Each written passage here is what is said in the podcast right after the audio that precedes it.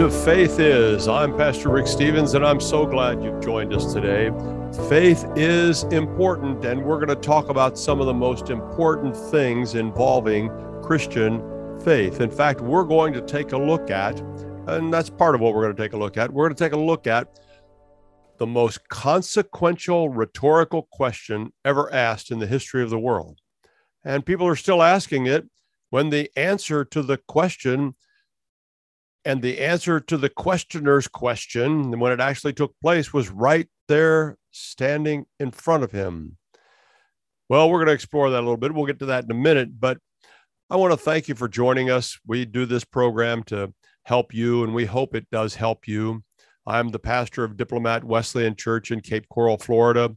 We have a great bunch of people. We're just like every other church well, maybe not like every church. We try to remain faithful to the Bible. It's what I hope every other church will be. Uh, uh, and and we're not we're not super Christians. We're just regular people that are trying to live faithfully and challenge each other to grow in our understanding of what it means to follow faithfully and do what the Bible asks us to do.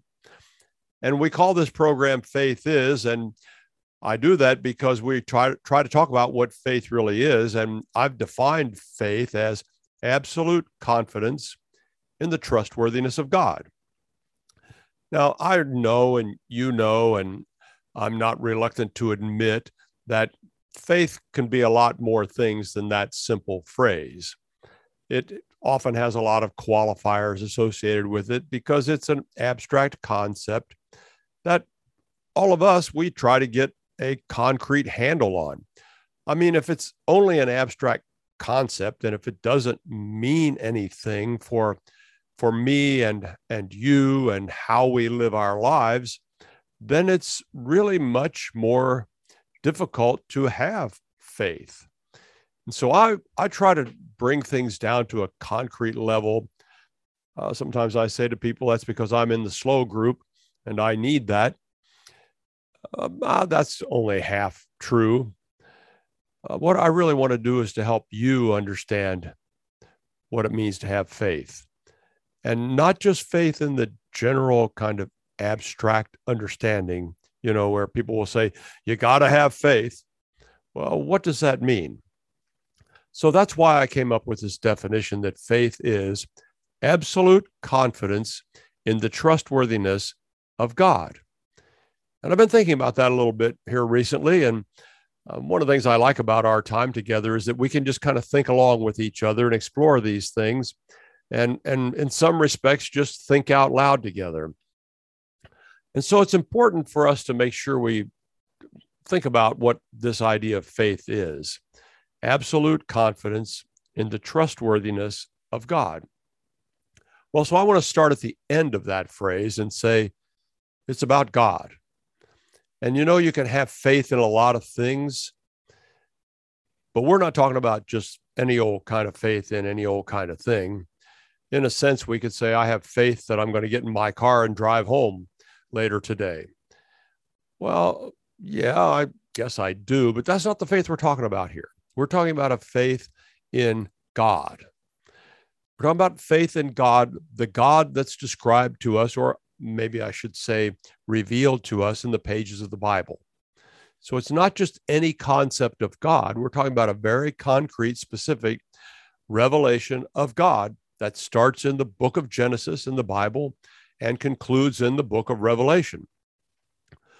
God has given us this information so that we can know Him, so we can understand, so we can know how to live, so we can one day as Psalm 23 reminds us, dwell in the house of the Lord forever.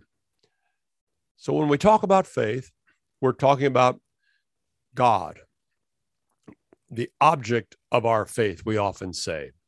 And we want to talk about believing in God, but I've been more specific in that than that. I've said absolute confidence in the trustworthiness of God. And I do that for a reason because a lot of people will say they believe in God. Well, what does that mean? They believe God exists. Okay, fine. But is that all they believe? So when I was trying to think about faith, I was trying to say, okay, now how do we how do we make this so that it it helps me every day? And so I was thinking, and that's where I came up with this phrase. And I'm certainly willing to modify it if people come along and give me some better understanding. I'm not pretending I have the last word on that, but none of us would think that's the case. But absolute confidence in the trustworthiness of God. So, so all of these descriptions or qualifiers in this phrase find their conclusion in God, the God of the Bible, the God of Abraham, Isaac, and Jacob, the God who is revealed to us in the person of Jesus, who was born. We celebrate his birth at Christmas, who lived the most amazing life, never did anything wrong. But sadly, he was put on trial and ultimately crucified, buried. But that wasn't the end of the story. He came back to life at resurrection. And so that's the revelation of God. That's the God we're talking about here. So we're, we're talking about a God who is revealed to us in the Bible as creator, as sustainer of the world. We're talking about the God who came to earth in the person of Jesus, who lived like a, all the rest of the people did at that time. He was a person just like you. And yet he took on himself on our behalf the responsibility and the penalty of sin. And he died, he was buried. But that wasn't the end of the story because God raised him to new life. So we're talking about a very specific concept of God, and that's important. We're also talking about trustworthiness. Well, do we really think God is trustworthy? You know, when when I was growing up, I was taught that we needed to be trustworthy people. And so I behaved myself in ways that I hoped people would trust me. And and they did on some amazing things. I mean, I look back and I'm a little surprised at some of those kinds of things. I did not necessarily think I deserved the trust of people, but I was glad they did. Oh, so you understand that you you understand that there are some people you trust and some people you don't trust. Well, we get that. Um, you probably have been trusted before, and maybe you've been around some situations where people didn't trust you. It's not a good feeling to think that people don't trust us. And so God is in a similar spot. He wants us to trust him. And so we want to consider his trustworthiness. So the definition says we have absolute confidence in the trustworthiness of God, which means what God says we can count on, which means we don't have to wonder whether God will do what he says he'll do. In other words, we don't have to wonder about God at all. We can place our trust in him.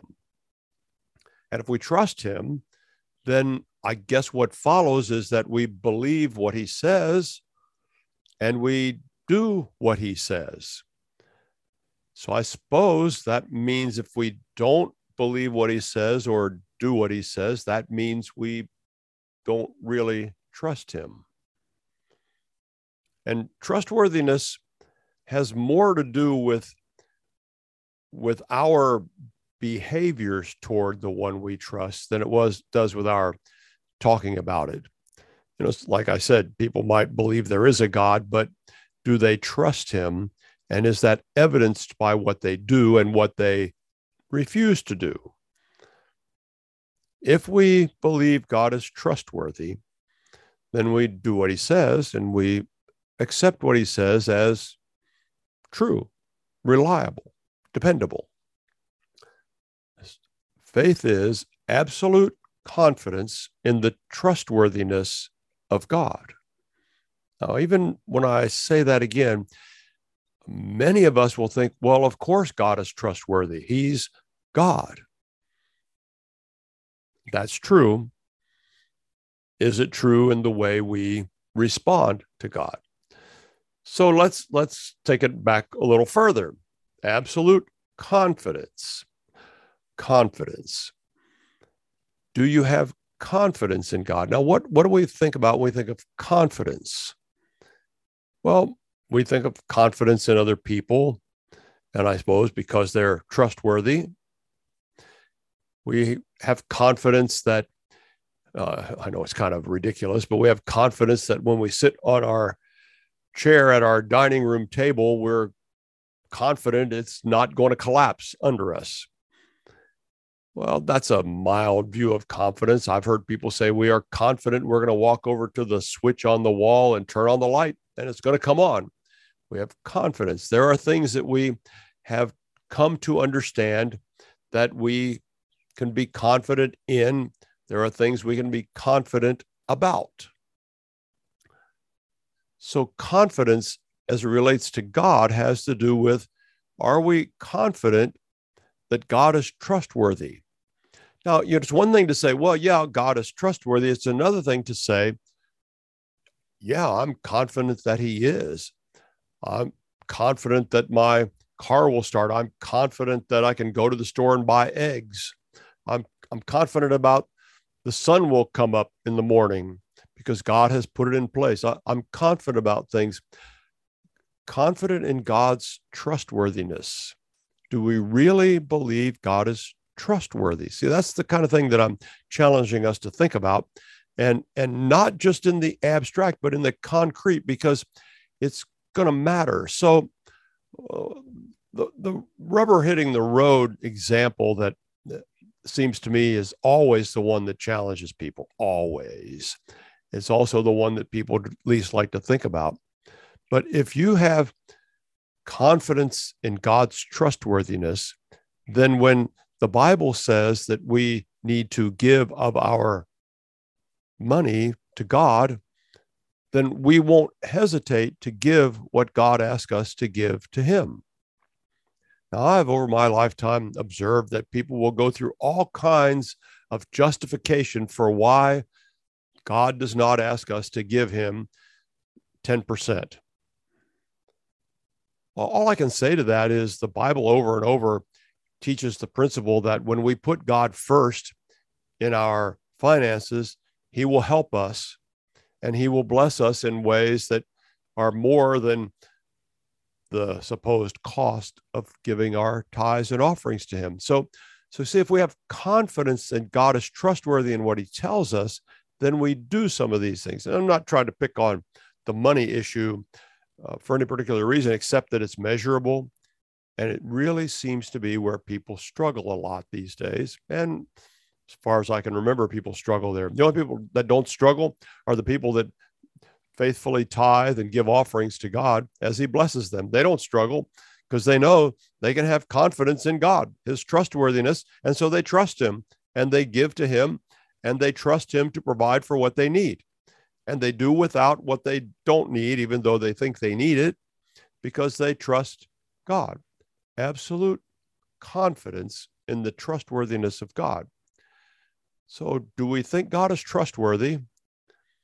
And do we have confidence in that trustworthiness that God will do what he says, that God is who he says he is?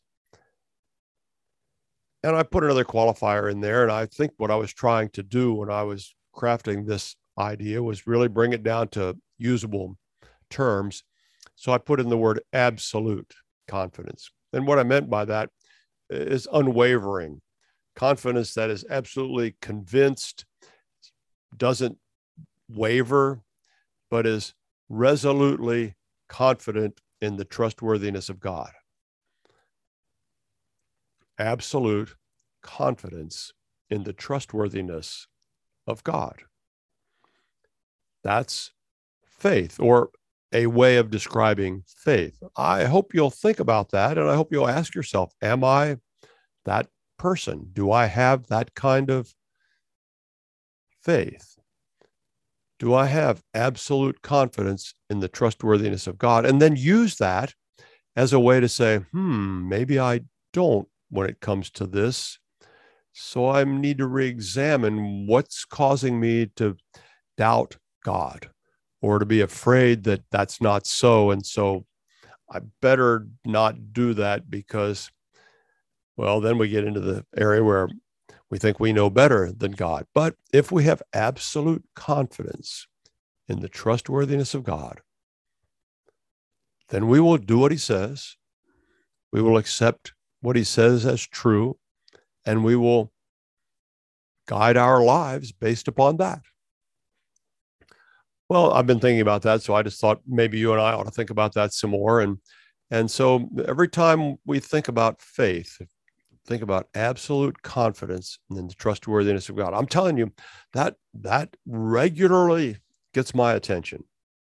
Regularly because I think about that in terms of of the decisions that I make, of the attitudes I form, of the way I might live my life, the way I lead the church, all of those things. Do I have absolute confidence in the trustworthiness of God? That's huge.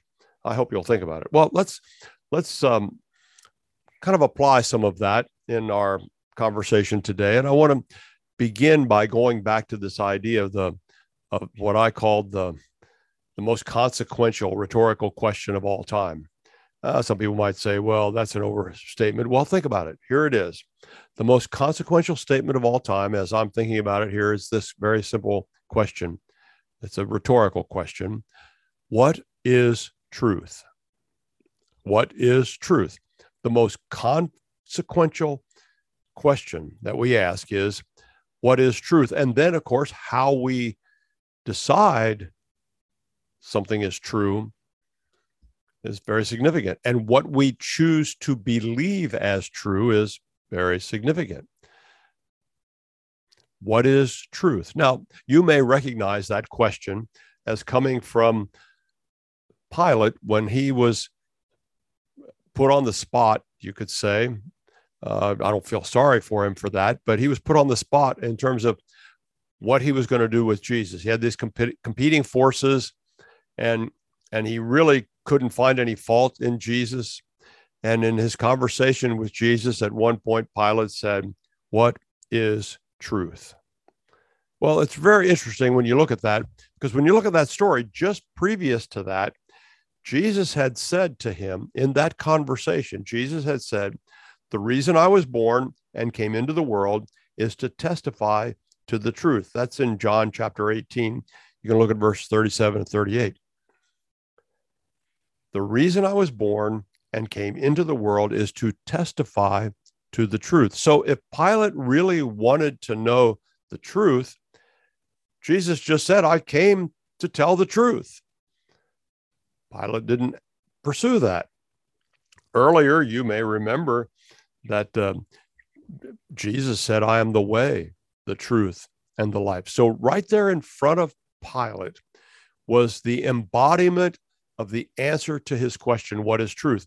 There was Jesus who said, I came to testify the, to the truth. I am the way, the truth, and the life. So Pilate didn't need to ask that question rhetorically, although by my understanding of the story there, and as you read the story, you can see that he just asked it rhetorically and turned away. We could have speculated a long time what would have been different if Pilate hadn't turned away. But he did. And still today, people will ask that question What can I believe in? What is true? Now, they ask it in different ways. They don't necessarily ask it straight up like Pilate did What is truth? But in all of our lives, we're asking and answering that question What is true? So I can know what to do. I can know how to live. I can know what decisions to make. We want to know what is true. And so that's another reason that I like my definition. I hope you don't mind if I like my own definition too much, but faith is absolute confidence in the trustworthiness of God. Or I guess we could say, when we adopt that perspective that that we're saying we believe God tells the truth. Hmm, there's a little different way of thinking about it. If you have faith in God, you believe God tells the truth because you believe he's trustworthy. Well, you get the idea. I guess we don't need to go back over all of that again. So I want to switch now to take our attention to another statement of Jesus that he made to his disciples in John chapter 16. Uh, he made a lot of statements through chapter 14, 15, 16, along in there, long discourse of Jesus teaching his followers. the way the context of John reads, it's as though he was saying all those things during the Last Supper. And he may have. There are people that think maybe he he said all of these things and they were later compiled and put into this spot as John tells the story. I don't know. I just know we have them reliably as the words of Jesus. And he said some very interesting things in a rather short paragraph. Jesus said this John chapter 16, verse 12. And I'm reading from the Christian Standard Bible. I still have many things to tell you, but you can't bear them now. When the Spirit of truth comes, he will guide you into all the truth, for he will not speak on his own, but he will speak whatever he hears. He will also declare to you what is to come. He will glorify me because he will take from what is mine and declare it to you. Everything the Father has is mine. That is why I told you that he takes from what is mine and will declare it to you. So let's unpack that a little bit and, and see how that can help us develop our confidence in God's trustworthiness. So it's really interesting right off the bat in that paragraph. Jesus says, I still have many things to tell you, but you can't bear them now. Now, this is in the middle of him telling them many things. So it's really interesting that he says there's a lot more that I'd like to help you with, but but you can't handle it right now. And and that's really, kind of curious. As far as I know, we don't have a list of things that later we found out Jesus told us. But for whatever the, the disciples were on overload, apparently, and he couldn't tell them anymore because they couldn't they couldn't process it at the time. They couldn't bear it, as he says. But then he goes on to say, when the spirit of truth comes, he will guide you into all truth. So now Jesus is referring to the coming of the Holy Spirit. We talk about that at Pentecost. That was last weekend as our church celebrates it. Probably yours did too. Hope they did. So God gives the gift of the Holy Spirit. And Jesus says that when the Spirit of truth, now I know that this verse doesn't say Holy Spirit, but Spirit of truth is used in other places in the scriptures to identify the Holy Spirit's coming. So when the Spirit of truth comes, he will guide you into all the truth. Now, it's very interesting that he calls the Holy Spirit the Spirit of truth because there's all kinds of interesting ways the Holy Spirit is described.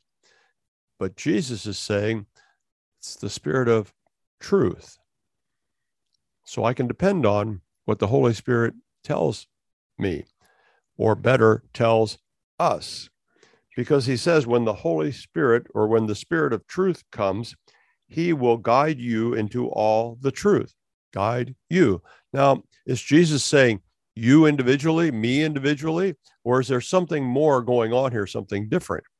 Well, almost every time in the New Testament, and I'm sure that you can always find exceptions to anytime somebody says all the time, but you will rarely go wrong in the New Testament when you see the word you and you understand it to be used in the plural sense. So remember, Jesus is here, and there's no question about it. He's talking to a group of his followers, his disciples, shall we say. And he says, The Holy Spirit will guide you. So he's talking to the group, you, all of you, into the truth, all the truth. So one of the really interesting things and important things we should take away from that is that that we help each other come to understand the truth because he guides us together. That's a role the church plays in helping us understand so that I don't get off the the, the main thing and get into a ditch somewhere that I have people, I have the church to help guide me and keep me focused on that which is true and right so that I don't get caught up in things that will lead me or cause me to lead other people astray. It will guide you into all the truth. So we have great confidence that because the Holy Spirit has come, that, that we can grasp and understand the truth. He goes on to say, For he will not speak on his own, but he will speak whatever he hears. So that means the Holy Spirit is getting his information from a source outside himself. Well, that's a kind of a curious thing. He will not speak on his own, but he will speak whatever he hears. He will also declare to you what is to come. So Jesus is trying to help them understand why they can trust the Spirit of truth.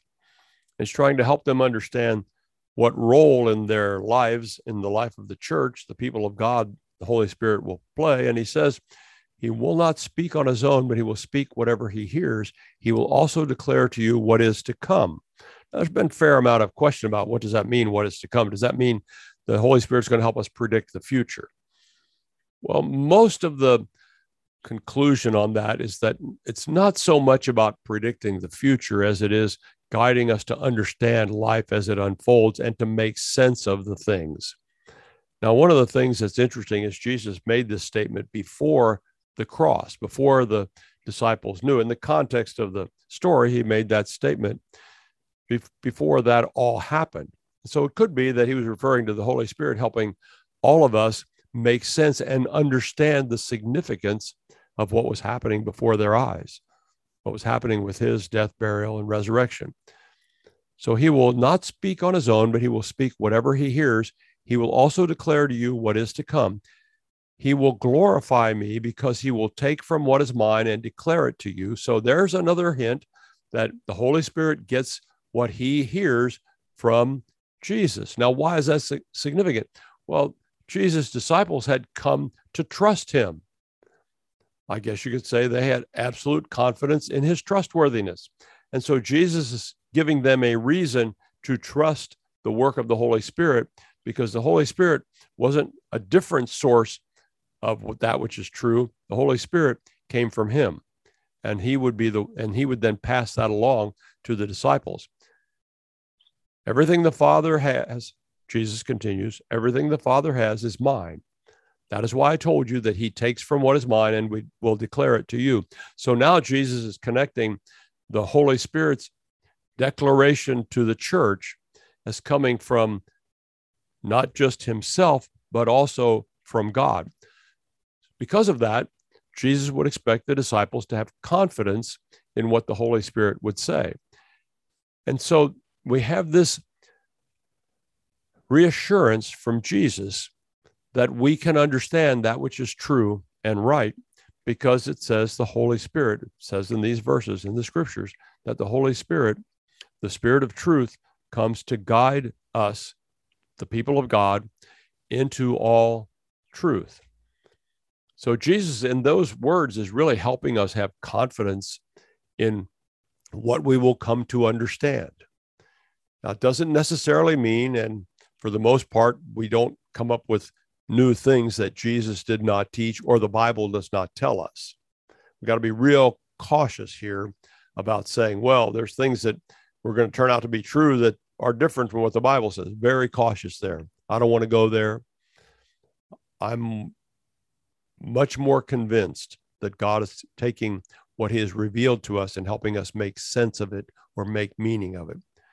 For example, the concept of the Trinity is a derived concept based on the realization that the Bible talks about Father, Son, and Holy Spirit. And right here, it talks about how the Holy Spirit will communicate to us what comes from the Father and the Son, a very Trinitarian concept. So let's not get in the ditch thinking that suddenly we're going to be able to predict the future. That's not what the Bible is talking about here. It's talking about helping us to understand that which is true and right, and then how to live our lives going forward. And that's important for us, don't you think? I, yeah, I think it's kind of is important to know how to live our lives because how we live our lives determines where we will live our lives forever one day. And I sure want you to join with all of God's people in the New Jerusalem, what we usually refer to as heaven.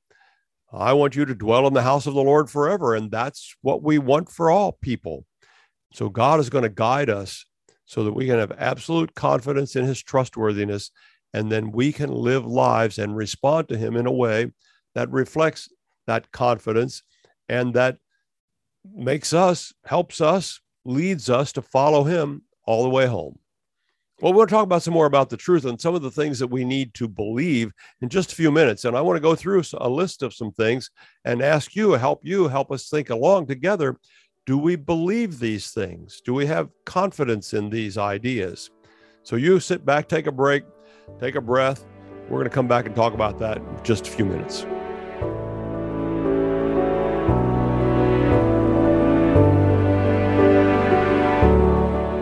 Wouldn't go a day without washing our hands, brushing our teeth, and washing our nose. Whoa, wait, we wash our nose? Yes, the number one place where bacteria, viruses, and pollen enter the body is through the nose. So the average person breathes over 23,000 times a day. That's 23,000 opportunities for bacteria, viruses, and irritants to get into your nose and make you sick.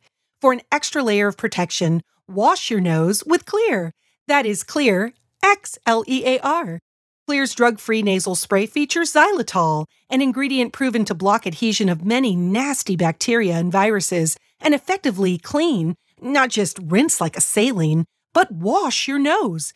Xlear nasal spray quickly alleviates congestion, opens your airway, and ensures your body's natural defenses are strong. Read the research studies for yourself at xlear.com. That's X L E A R.com. Protect yourself from the pathogens and junk you breathe. Pick up a bottle for you and your family today.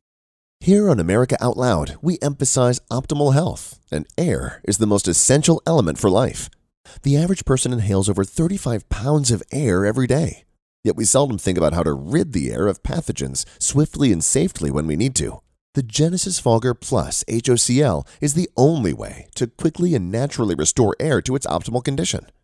Visit genesisfogger.com forward slash out loud for a free ebook on everything you need to know about HOCl and receive a 15% discount on the Genesis Fogger with promo code OUTLOUD.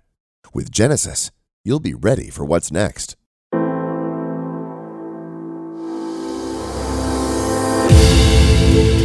America Out Loud beats to the pulse of our nation.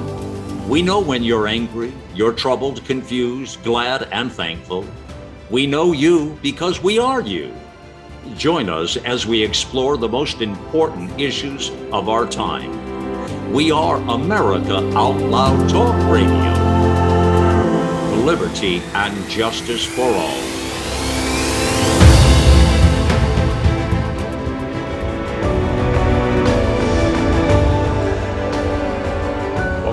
This is Pastor Rick Stevens, and you're listening to Faith Is, where we challenge each other to develop absolute confidence in the trustworthiness of God because we define faith as faith is absolute confidence in the trustworthiness of God.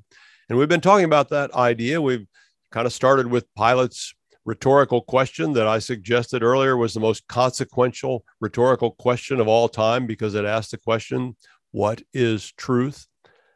And our lives are guided by what we believe is truth. And so it's very important. And Pilate, I suggested, had that answer to that right in front of him in the person of Jesus, and he just turned away. And we don't want to turn away because we want to embrace that idea. Well, as I said, I'm Pastor Rick Stevens, and, and you're listening to this program brought to you by the good people at my church in Cape Coral, Florida, Diplomat Wesleyan Church. And we really hope this helps you and challenges you to, to think through some important things because life is important and what we do in this life matters. We've been talking about truth and the concept of, of confidence in God and that we need to believe the truth. And so I want to go through six things. There's a concept out there called biblical worldview, and it gets talked about in a lot of ways. And uh, this is not the first or the last word on it that we're going to talk about today, but it's a, but it's a, uh, uh, how should I say, an idea to help us think about it. Now, when we say worldview, what are we talking about? Well, I think of it, and I, I think this is a helpful way to think of it. It's the lens through which we view the world. So when we say biblical worldview, then we're talking about a particular perspective that we use to look at life to think about the things that happened, and we process all of that through that lens of the Bible. A lot of ways people look at the world. Uh, this is only one of them. But if we want to have absolute confidence in the trustworthiness of God, we want to look at the world through a biblical lens, a biblical worldview. See, if if I did not have the lenses that are in my glasses that I'm using right now, I wouldn't be able to see the world the same. Believe me, the world would be a very fuzzy place. But because of those lens, they correct my vision, and now I can see clearly. And I just recently got new glasses, and they helped. The old ones were not quite what they needed to be. My eyes had changed somehow. And so they prescribed a different lens, and it's remarkable. I can read the titles on the books across the room. I can see where I need to go when I walk outside. So that lens through which I see life is very important because I either see it in a fuzzy way without my glasses or in a clear way. And a biblical worldview gives us clarity on the world as it is and as God has created it to be and as He wants us to understand it. So, a biblical worldview is one way that we develop absolute confidence in the trustworthiness of God. So, different people suggest different components of a biblical worldview. I just want to talk about six of them, and, and people are always going to discuss which which one matters more, which one did we leave out, or how do we exactly talk about it. And there's a lot of ways to talk about it, and I encourage you to explore that. One of the leading uh, researchers on worldview is George Barna, and so you read his research and and follow the way he uh, examines worldview and people's beliefs. It's very quite insightful, very very insightful. You would enjoy that. So you might want to look that up. But I just want to take this list of ideas, six of them, and ask the question: Do you believe this? And if you do, and if you apply your beliefs to life and your decision making, then you will be much better off because the way we see things helps us decide things. And it's the living out of life that matters, not just, well, I believe there's a God, good for me. Well, that's not at all what the Bible's talking about. If you believe there's a God, do you have confidence in him? And do you trust him? And do you live your life in light of that belief? See, some people want to believe in God when it's convenient, and other times they just don't even apply that to their lives. I know people like that. I don't want to be them on that great day of the Lord because they and God are going to have to have a conversation. And I'm sure glad, and they're sure glad I'm not God at that point. But we all have to give an account. And that's part of a biblical worldview. Those same people probably understand that one day they'll have to give an account. I guess they're just hoping that their understanding is right, whether it lines up with the biblical view or not. Well, anyway, you see where we're going here. So, first item I'd like first idea, first item on my list here that I that I got is the is is this to see if you believe this. Do you believe God is the creator of the world and rules this universe? Now there's a lot of qualifiers maybe in there, but let's start with God as the creator. No Christian perspective denies that God is the creator. There's a lot of conversation about creation these days in terms of mechanism. How did God create? But all of the conversation starts with God is the creator, God is the source of all of this. So you have to ask yourself do you believe God is the source? Our country's founders believed God is the source. It talks about how we are endowed by our creator with certain rights. Look it up in the Declaration of Independence. So, do you believe God is the creator of the world? And then the second part of this first idea is, and he rules this universe. You see, that's, that's hugely significant. You might believe God is a creator, but he's left the building and he's not involved anymore. Well, a biblical worldview says God has not left the building. God is very much involved and he rules the universe. Now, some people say, well, God must not be involved because bad things happen. Fair enough question. But what makes you think that bad things happen with God's permission? Remember, he gives us the choice. And that's really what I'm challenging here the choice to believe him and do the right thing. And some people don't believe him. They don't believe he's the creator and they don't believe he rules. So they do whatever they want to do. Do you believe God is the creator of the world and rules this universe? And the answer is yes. Do you believe the Bible is God's word for mankind and is completely accurate, including matters of life and its origin? Well, that goes back to the creator idea. Do you believe God is a creator and if you do, that's a huge, huge influence on your life. Because if there's no God and no creation, then you have no one to answer to. But do you believe the Bible is God's word for mankind and is completely accurate, including matters of life and its origin? Now, see, there's a lot to that perspective too. People might say, "Well, I believe the Bible, but but it's wrong over here." Well, then you don't believe the Bible, you believe parts of the Bible. And if you believe parts of the Bible, then you're picking and choosing based on something that you don't want to believe that part. For example, I, I'm convinced that the Bible tells me not to kill people. I should not murder. Well, you probably think that too. Well, I believe the Bible's right about that. I believe the Bible's right when it says I'm not supposed to steal from you, and I'm not going to steal from you. And you're not going to steal from me if you believe that the Bible's instructions are what we should follow. Now, if you pick and choose those, like perhaps you don't think that we should honor the Lord on the Lord's Day on Sunday.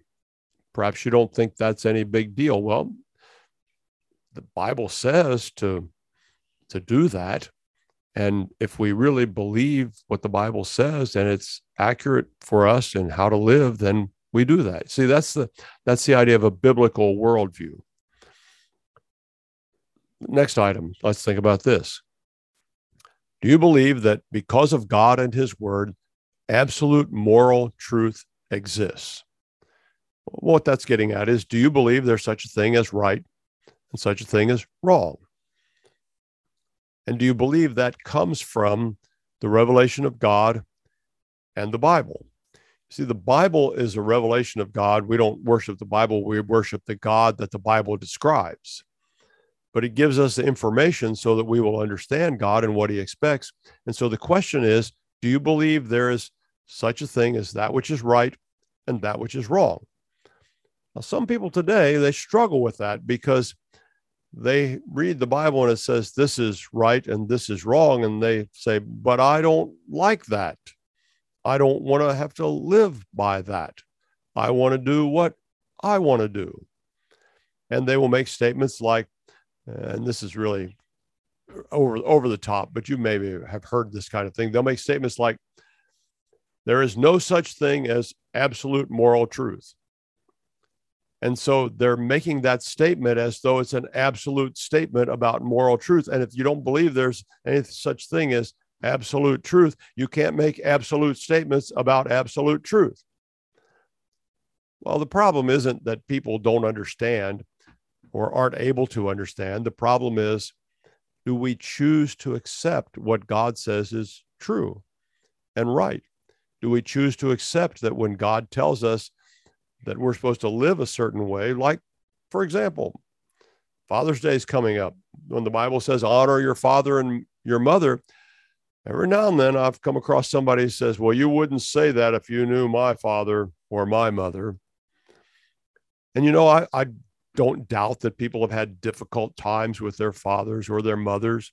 I know that not every father and every mother is exactly what every child would hope they would be for them. But the Bible doesn't say, honor your father and mother if you like the way they treated you. Uh, there are plenty of times in our lives growing up for most of us that we'd say we didn't really like what they expected of us. But we have to come to grips with it's not about whether we liked what they expected of us or any of that sort of thing. It's really about what God says is to honor our father and mother. And that doesn't have an expiration date every now and then I get the sense of some people that if their father or mother or both have died, that they no longer have to honor them. And see if we believe God is telling us the truth, and then we're obligated to honor our father and mother always, period. End of story. Let's go a little deeper here. Do you believe Jesus is the only begotten Son of God and he lived a sinless life, died for our sins, was buried, and rose again from the grave three days later? Wow, there's a lot there, isn't there? But that's a powerful statement. And it's important for us to come to grips with do we believe that? That's part of a biblical worldview. If you're going to look at the at the world through the lens of the Bible, then you have to come to grips with that. So, yeah, do you believe that God sent Jesus as his son? God so loved the world that he gave his only begotten son. So that's the famous John 3:16. Do you believe that Jesus did come from God? Do you believe second part of that statement is do you believe he lived a sinless life? Now that causes some people some difficulty because people start bumping up against the realization that that it takes some real courage and discipline to live a life free of intentional sin. And so they get kind of caught up in that. So they think, well, I can't. So Jesus surely didn't. And that is a trap. The Bible teaches us clearly that Jesus was without sin. And if we understand that, then we look at the world differently because we recognize that there was something about Jesus that was different. And so what he taught and what he did affects us in ways that we need to come to grips with. So if he lived a sinless life and died for our sins, there's a package of information that goes a long ways toward explaining the problem that we're in and the solution. It's not really too difficult for most people to admit that they've done something wrong or they've sinned, as the Bible says. Not usually too difficult. Some, some people will argue that, I suppose, or they'll say, Well, I'm doing the best I can. That, that's, I'm not getting, Are you doing the best you can? I'm asking straight up, Have you ever done what you knew you shouldn't do? Have you ever failed to do what you knew God was asking you to do? That's roughly the definition of sin. So, if we believe Jesus lived a sinless life, then he didn't deserve to pay the penalty for sin. But the Bible clearly teaches that he died for sin. Or more specifically, the Bible says he became sin for us. That's a very strong statement. So, do you believe that he died for our sins, for the sin of people? It's very significant that he did because when he did, he broke the power of sin and evil and he crushed it on the cross. And if you believe that, then you see the world and his expectations of you very differently. Well, okay, so we're good so far. He lived a sinless life. He died for our sins. He was buried. Well, okay, the story tells us he was buried. We have good evidence for that.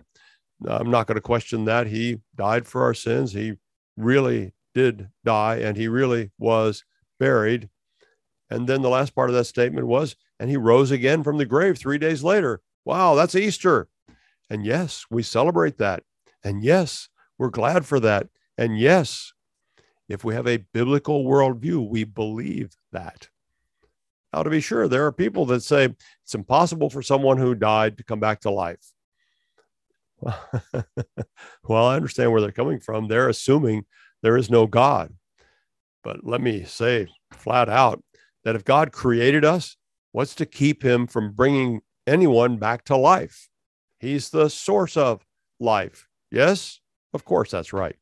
And so, from a biblical perspective, if you look at the world through the biblical lens and it gives you clarity of understanding, then the implications of Jesus coming back to life after three days in the grave matter a great deal. And so that is part of our biblical worldview, and it affects what we do about it in our life. So because that's true, that gives me reason to have, wait for it, absolute confidence in the trustworthiness of God. Because no one has ever done that except Jesus. Oh, that's true. Some people came back to life, Lazarus, for one, in the New Testament. But Jesus is the only one that died, was buried, rose again, and never died again. That's the deciding or the defining characteristic. And if he did that, then that gives him a lot of credibility. So that helps my absolute confidence in his trustworthiness because, wow, I can't do that. You can't do that. Nobody I know can do that. But he did that. And that changed, changes everything. So you see, when I look through the lens of a biblical worldview and I begin to look at life that way, that is a clarifying reality. Same as God is creator and rules the world is a clarifying reality. The same as the Bible is God's word and it, it's accurate. It tells me the truth about things. The same as that There's no question about what's right and what's wrong because the Bible spells it out. All of those things begin to clarify for me. And as I look through the lens of that biblical worldview, it's not fuzzy anymore. I can begin to understand. Let's take a couple more before we run out of time here, shall we? So, so do you believe that Satan is real, is a real being, not a symbolic being, but a real being, and seeks to defeat God's plan for people? Do you think that Satan is our enemy? Um, yeah, that, that's pretty clear from the Bible. Now, a lot of people don't want to believe in such a thing as as real evil, or that evil is is uh, a is a product of a real creature. But you go all the way back to Genesis, and in the Garden of Eden, it was a real being described as the serpent that lied to Adam and Eve, convinced them to sin. Over and over through the scriptures, that Satan is dis- described as real, many times not given much status because that was their way of keeping him down, and that was a good good thing. But if you believe there is a real being who is the enemy of people and wants to destroy people, that changes a lot. The Bible teaches us that Satan is real. He's not to be feared because we can trust in God. Not to worry, is he going to win the battle in the end? No, that's not even close because Jesus crushed it on the cross. There's no question about that. Satan is, was thoroughly defeated there, but he is real and he is striving to destroy what God has created. And, and some people say it's because he couldn't stand to be second to God. And so he rebelled and he wants to be God himself. Well, that's a pretty good explanation, don't you think? But Satan is real.